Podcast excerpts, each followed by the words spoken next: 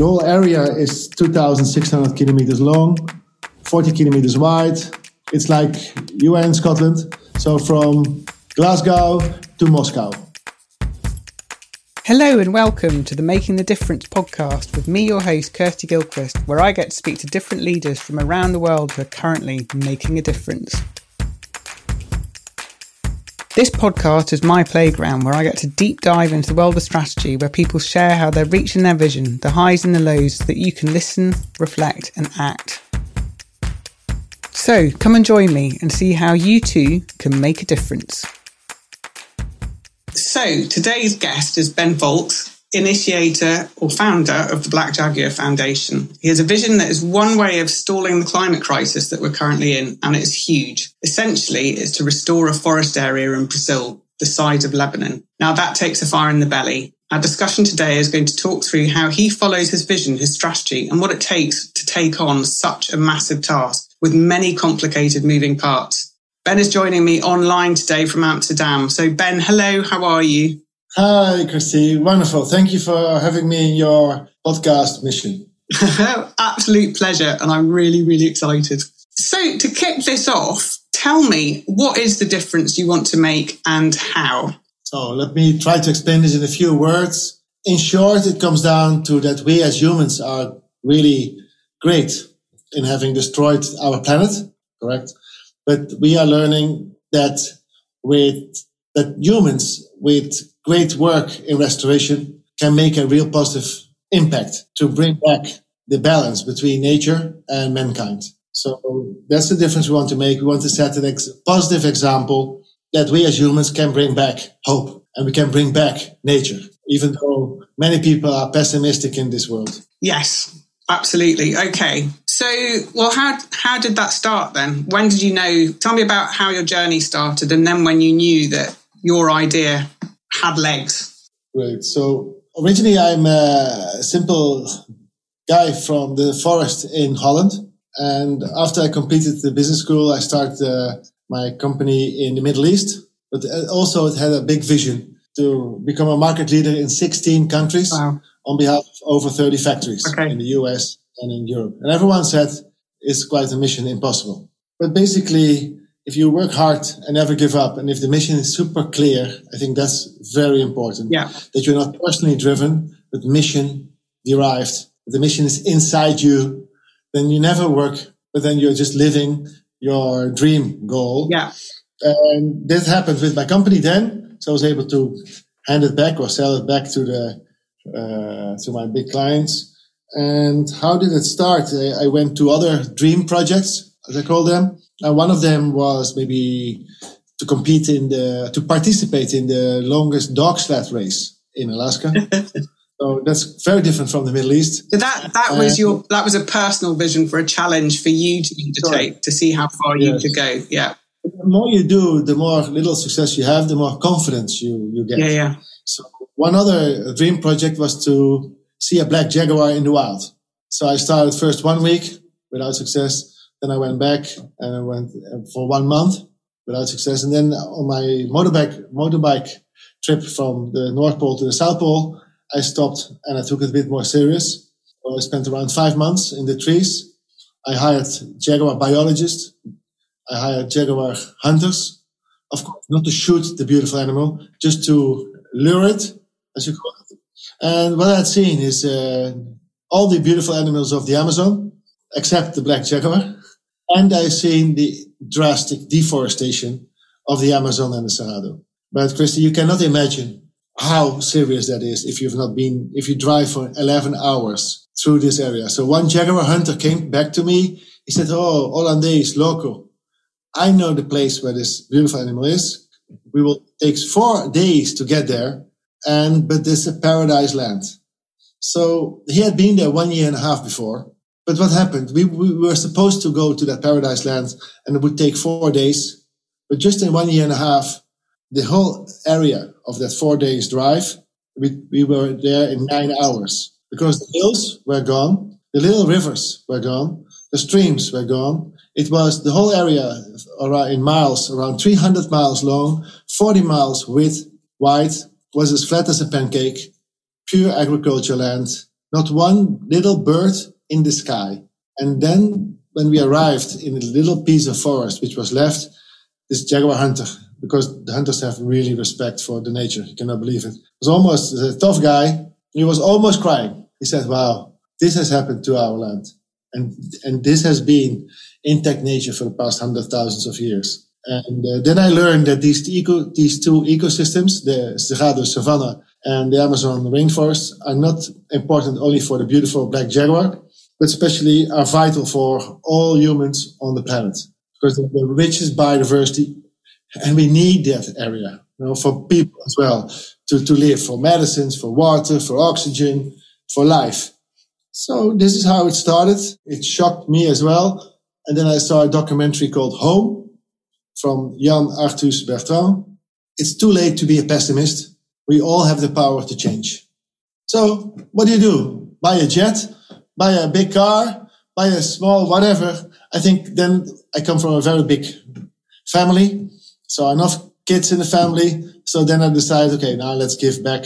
But then let's do a project which can impact the people in Scotland, in China, in Brazil, and set beautiful positive example it won't save the whole world problem, but it will have a real great positive impact uh, against the climate crisis and for people to get hope hope back again.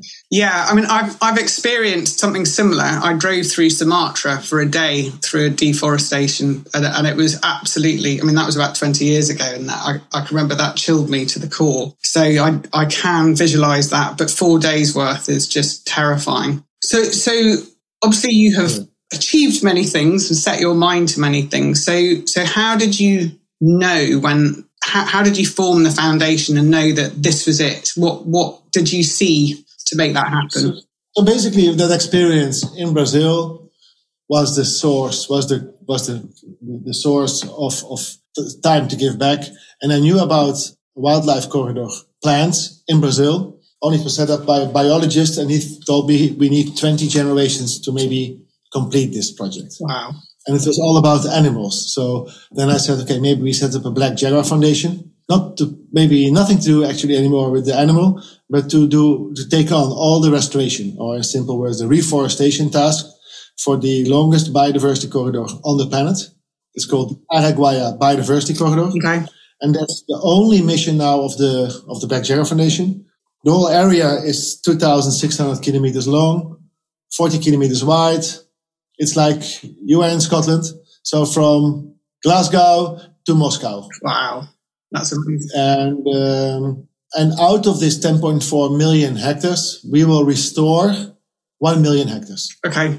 So it is so big that I believe, and I, because I believe in strong preparation and thorough pre- preparation, if you come from nowhere, from another world, and then become, want to become one of the largest, uh, complete one of the largest nature restoration projects, I, I, believe strongly in preparation. So we invested more than five years or six almost in setting up the right systems, the right Salesforce systems, the right ambassadors, the local offices. We completed the a cost benefit analysis. Mm-hmm.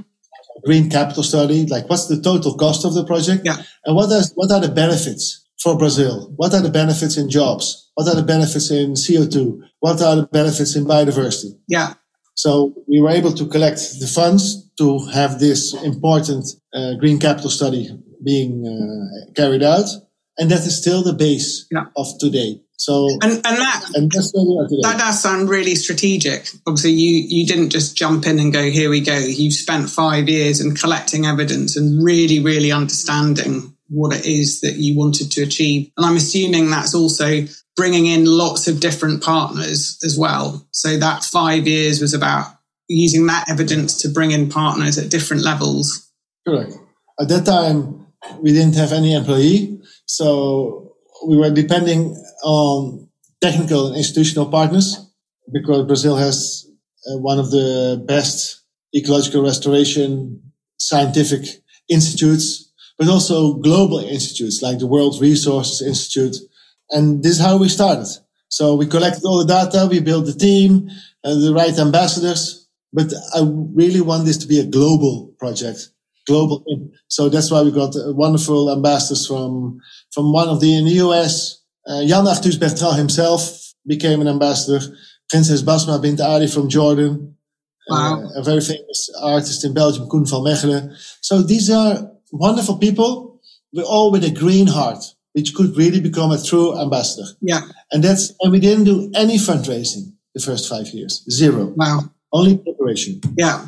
And so, be ready for the future. And so what, when you had your vision and you set up those five years, what, what was your strategy? And I know that that may change or have changed, but is, or, or how, did you ever write anything down or was it like, this is the vision, we just need to do anything to get there? How did you? No, it's so big. So, uh, and to give you an idea, only the cost benefit study is a report of 128 pages.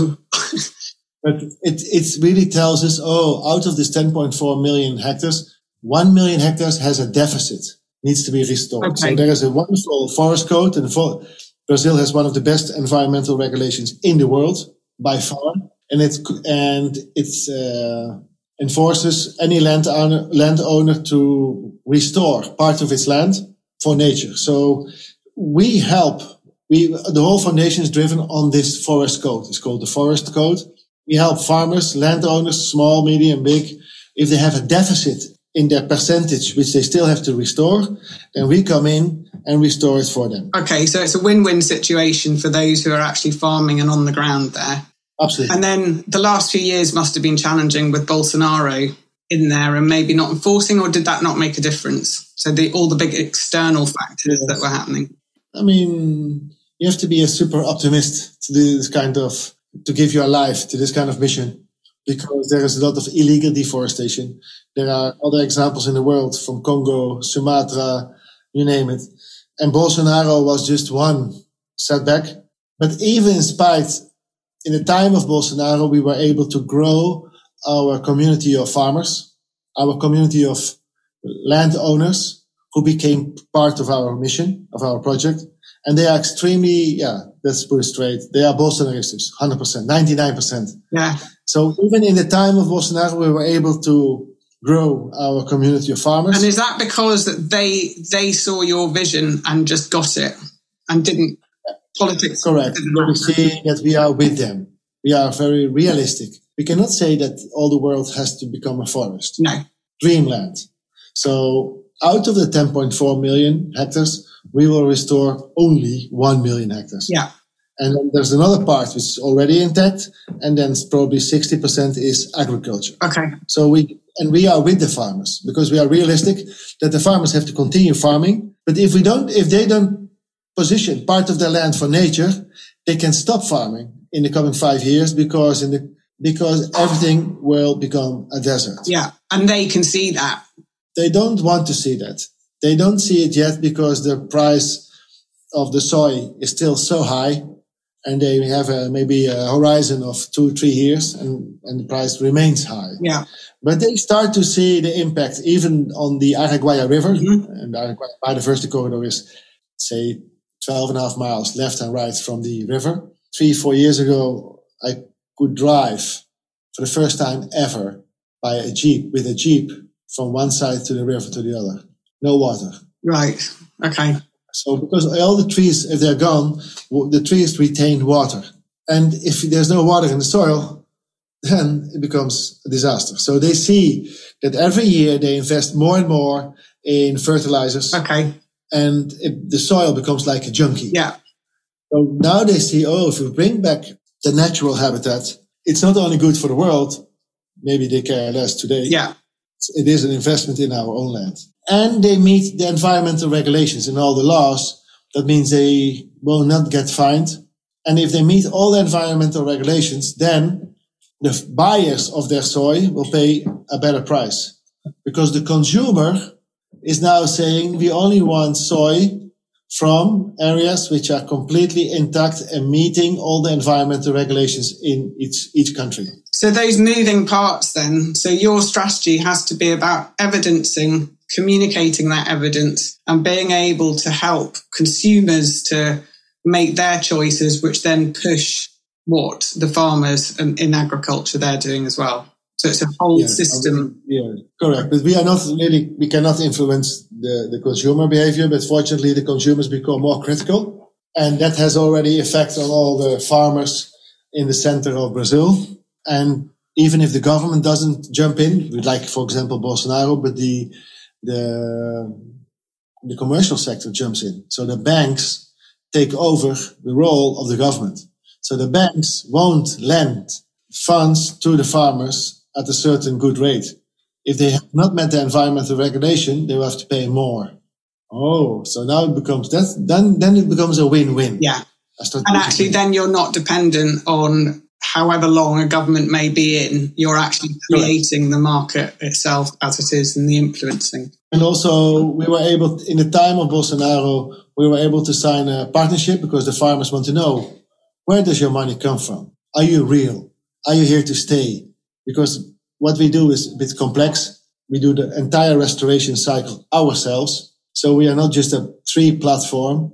No, we are like the work bees. Yeah, as well. We have our own forest engineers, environment engineers. We, we build our own nurseries uh, for native trees. We have our own seed collection collective. The whole cycle is within our own team and they see that. And, and step by step, we are building confidence with the farmers.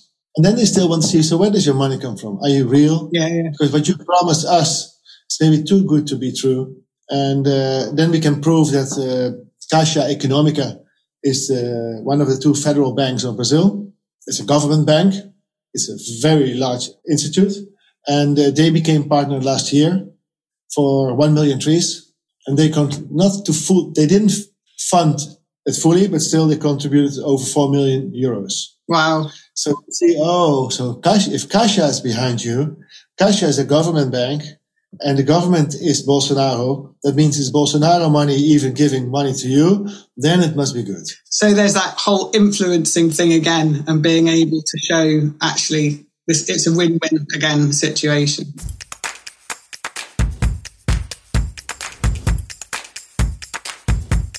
whatever, whoever will listen to your wonderful podcast, it comes down to one thing. I think you need a big mission and first a vision, then uh, with the mission, preparation, and then doesn't matter. I think the speed of you carry it out is that you do what you promise. Yeah, absolutely. Because that's inevitably going to take longer than you initially thought because life gets in the way. But actually, if you do everything that you say you are going to, that makes sense it gives confidence to the farmers because we get access to their land. We have all their environmental papers. We have all their, all the maps and we have our own mapping team and we have better access to, we know more than sometimes themselves. So we really need, we need, we need to build the trust because, for example, if we would be friends with DiCaprio, for example, it's not, he's not so popular. If we would be French, not so popular. All crazy because the Bolsonaro made a personal fight with the president of France. Yeah, yeah, yeah. And they're very sensitive to that. So you have to really build the trust. Yeah. And now, yeah, we, I always say the first 10 farmer partners is the most difficult. But now we have over 22 farmer partners and 50 lined up. Brilliant. So, yeah, yeah. yeah. So that's a huge, huge amount of trust for you you talked a bit about your past and commercial life and then what you're doing now.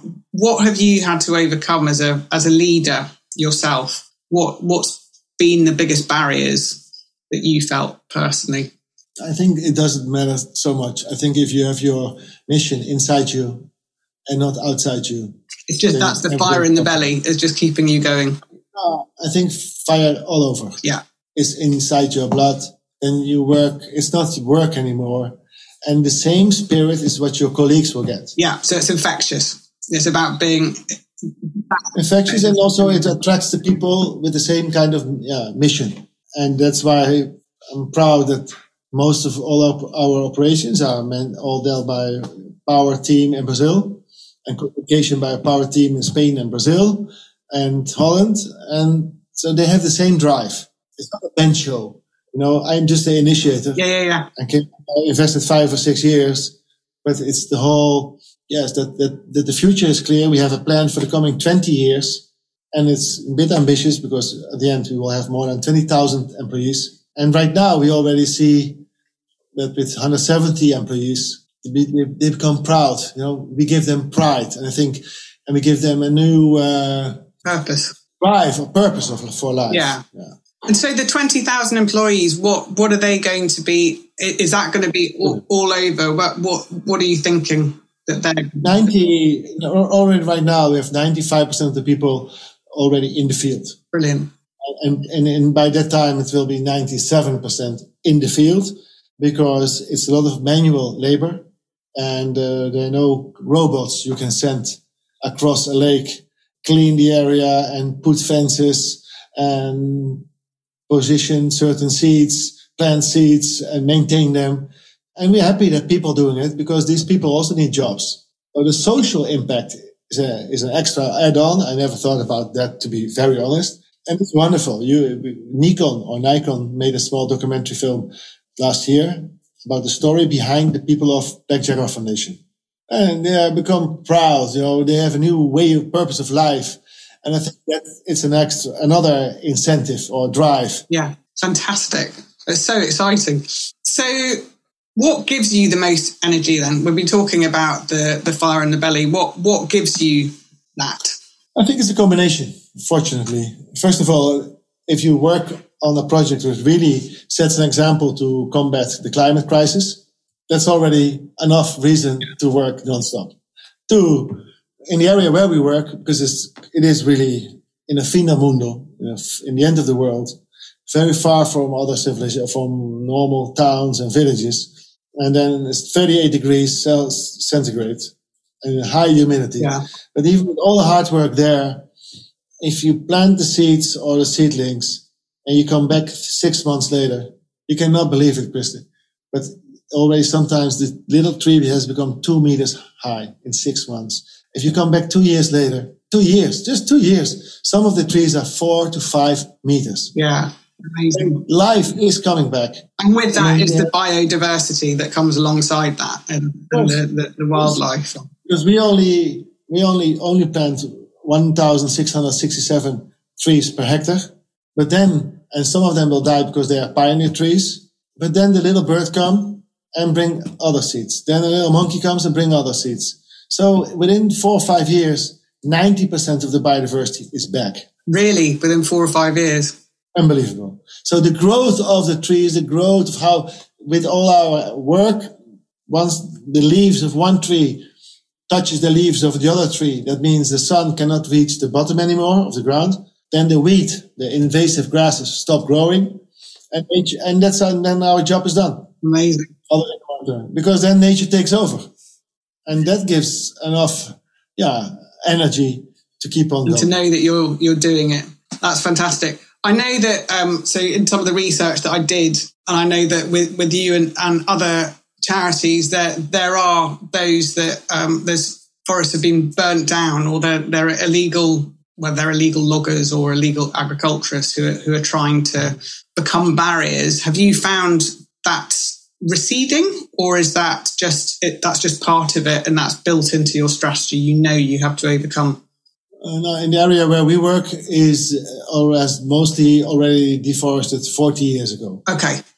We are not in touch with the illegal lodgers, fortunately, but still there are communities who or people who in, invade the land of the farmers. Okay. They keep such a big piece already for nature, and then they say, "Hey, now this can also be our land." But that's another uh, part of the challenge. Yeah. yeah, that's more the responsibility of the farmer, but it has also some impact to us. Yeah, yeah, yeah. Which must be di- quite dispiriting when you've you see this growth in the biodiversity. It must just be right. Okay. yes, but also we can you can see everything as a negative, or you can take everything also as an as an opportunity. So many of these people who invaded the lands of farmers 20 years ago are now almost legalized their land. So there are many families. Each farmer has communities on its land. Can you believe it? So, and these communities, they, they also have land, say two hectares of each family or five hectares of each family. Then 25 families. That's already the size of a small village. Yeah. In, so, and they also have to meet the environmental regulation. Okay. So we are also working with them to restore part of their land, which is almost legally their land. Yeah, yeah, yeah. Amazing. And because then we work with them, we are building now one of our uh, 16 steps is our own seed collection cooperative. Okay. last year we bought 50,000 kilos of seeds and this year even more. So we want to be less dependent on buying seeds. And now we set up our own cooperative. So that means we will train the communities, people who live in these less educated families, but they live inside the forest almost and they have so much knowledge. So we train them for two or three days or four days, and then they become an official seed collector for the Black Jaguar Foundation. Amazing. And we have all these wonderful manuals, and we pay them by the kilo for the, for the seeds they, we need. So it's a win-win-win. They have income, mostly women. So we are truly about women empowerment. Mm-hmm. And, uh, so they, they can use their knowledge about the forest. They know exactly which tree, when gives, when the seeds are ripe to, to pluck and not to take too many. And they prepare them, they wash them, they put them in bundles, and then we buy them at a very good rate for them. So it becomes a great income for, for them. So brilliant. And therefore education and other social things must start to come. So it's, it's really social impact is amazing. I never thought about that. Yeah. Wow. Yeah. So you were saying before that one of the tips that you would give to uh, a leader is that they just do what they say they're going to do. Have you got any other sort of top top things for leaders if they're thinking of, of following a big yes, vision? I, I, I, would I would make their mission definitely bold, and I think and that can be different for each person. So a bold mission can be, for example, to make five violins out of uh, scrap wood per year. That's also a bold mission. Mm-hmm. It doesn't need to be 500 million violins. No. Yeah, giveaway. For each person is different. Some people can have projects worth hundreds of billions and others of 10 million. For me, I think it's, it's about that it should be bold for yourself. You must get a little bit nervous thinking about it alone because that gives the excitement. And the second step is homework, preparation phase. Even if that other people tell you the whole world, oh, it's time for you to fundraise and start the implementation. No, I, I really strongly believe in investing in the homework and the preparation yeah, phase is the, the evidence. Yeah, which informs you your next steps. Yeah, and so so what I'm hearing from that is that you have to absolutely trust yourself as well. If you've come up with that idea and that big vision, and it's it's like actually for, for you as an example was no i'm not going to do fundraising yet. I'm going to collect more evidence and absolutely inform what it is that my next steps are going to be. Yes. Yeah. Yes because at the end we need for example between four and six billion euros right? So if we don't need if we are not well prepared how would these influential families or how do we get a community globally? So there are so many blah blah foundations and platforms and they promise the world and they're as hollow as anything. So we prefer to go slow, but we are the real doers. That gives the evidence. And then we can always fine tune. I mean, there were sponsors telling my, uh, me five years ago, Oh, Ben, but you really should have your accounts being audited by one of the top four accounting firms. So uh, of course we have a wish list. So it was always on my wish list. But now, three years ago, we started to be connected to one of them and this will be the third year that our accounts are being not only the accounts and our processes okay, brilliant. are audited by Baker Tilly. Mm-hmm. I mean, Baker Tilly is not the top four, but still the number seven audit firm in the world. And it gives even more trust, not only yeah, uh, credibility to any large partner in the future. Yeah, yeah, amazing. So, what would you say is, uh, well, how, how can we or listeners help Black Jaguar Foundation. This is your turn to just plug it for as much as No, but you know, whoever is listening, I think that the most one is there is hope. You know, and I think because you watch the news every day, only the climate crisis is getting closer to anyone, whether you live in Scotland, Spain, Sudan, the US, Brazil, it's there. Yeah. So at least there, I think one point is to say there is hope if you work hard, nature can be reversed back to original for forests with by humans. And if people want to help our mission of hope and action, yes, we at the end we need to plant 1.7 billion native trees. So any listener would help to donate one tree, five trees, 10 trees, 100 trees, it's fantastic. You can go to black-jaguar.org and there you can already choose to donate one, 10, 100, 1000 trees. Definitely we have a funding gap already again this year because the inflation has doubled the cost. So it's another challenge. Or you can choose your own amount to donate. If you have ability to think in hundreds of thousands, it's very much welcome. But I think it's important to say even one tree will make a difference. Yeah. Yeah. So go to black-jaguar.org and make your donation, which will be wonderful. It's not so much your money, but more your, your drive, your personality, which you can bring to our mission of hope. Yeah. And actually, are there ways? Is it just sharing information? Are there other ways if people go onto your website? Are there other ways that people can get involved as well as giving money? I think they can become a fundraiser. A fundraiser. Fortunately, we have I think yeah, we never have enough scientists, but in terms of team, we have like a yeah like a super team of scientists uh, and restoration and forest engineers in Brazil.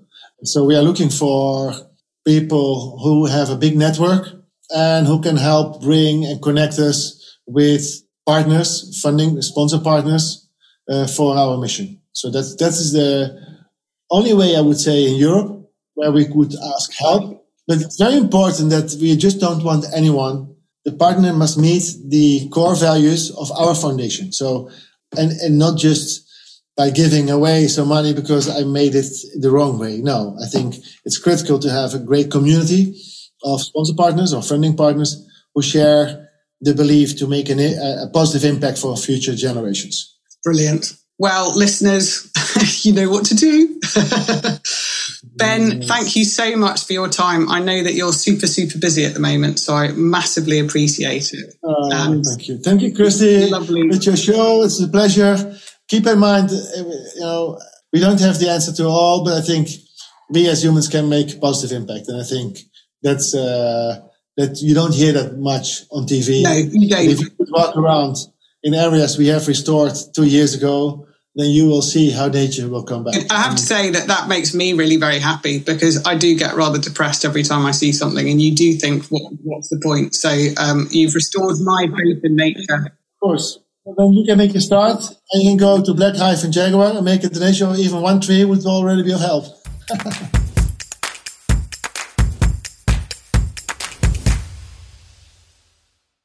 If you have any thoughts, comments, or questions, please find me on Instagram, links in the show notes, and please also subscribe and review. Thank you for listening to Making the Difference.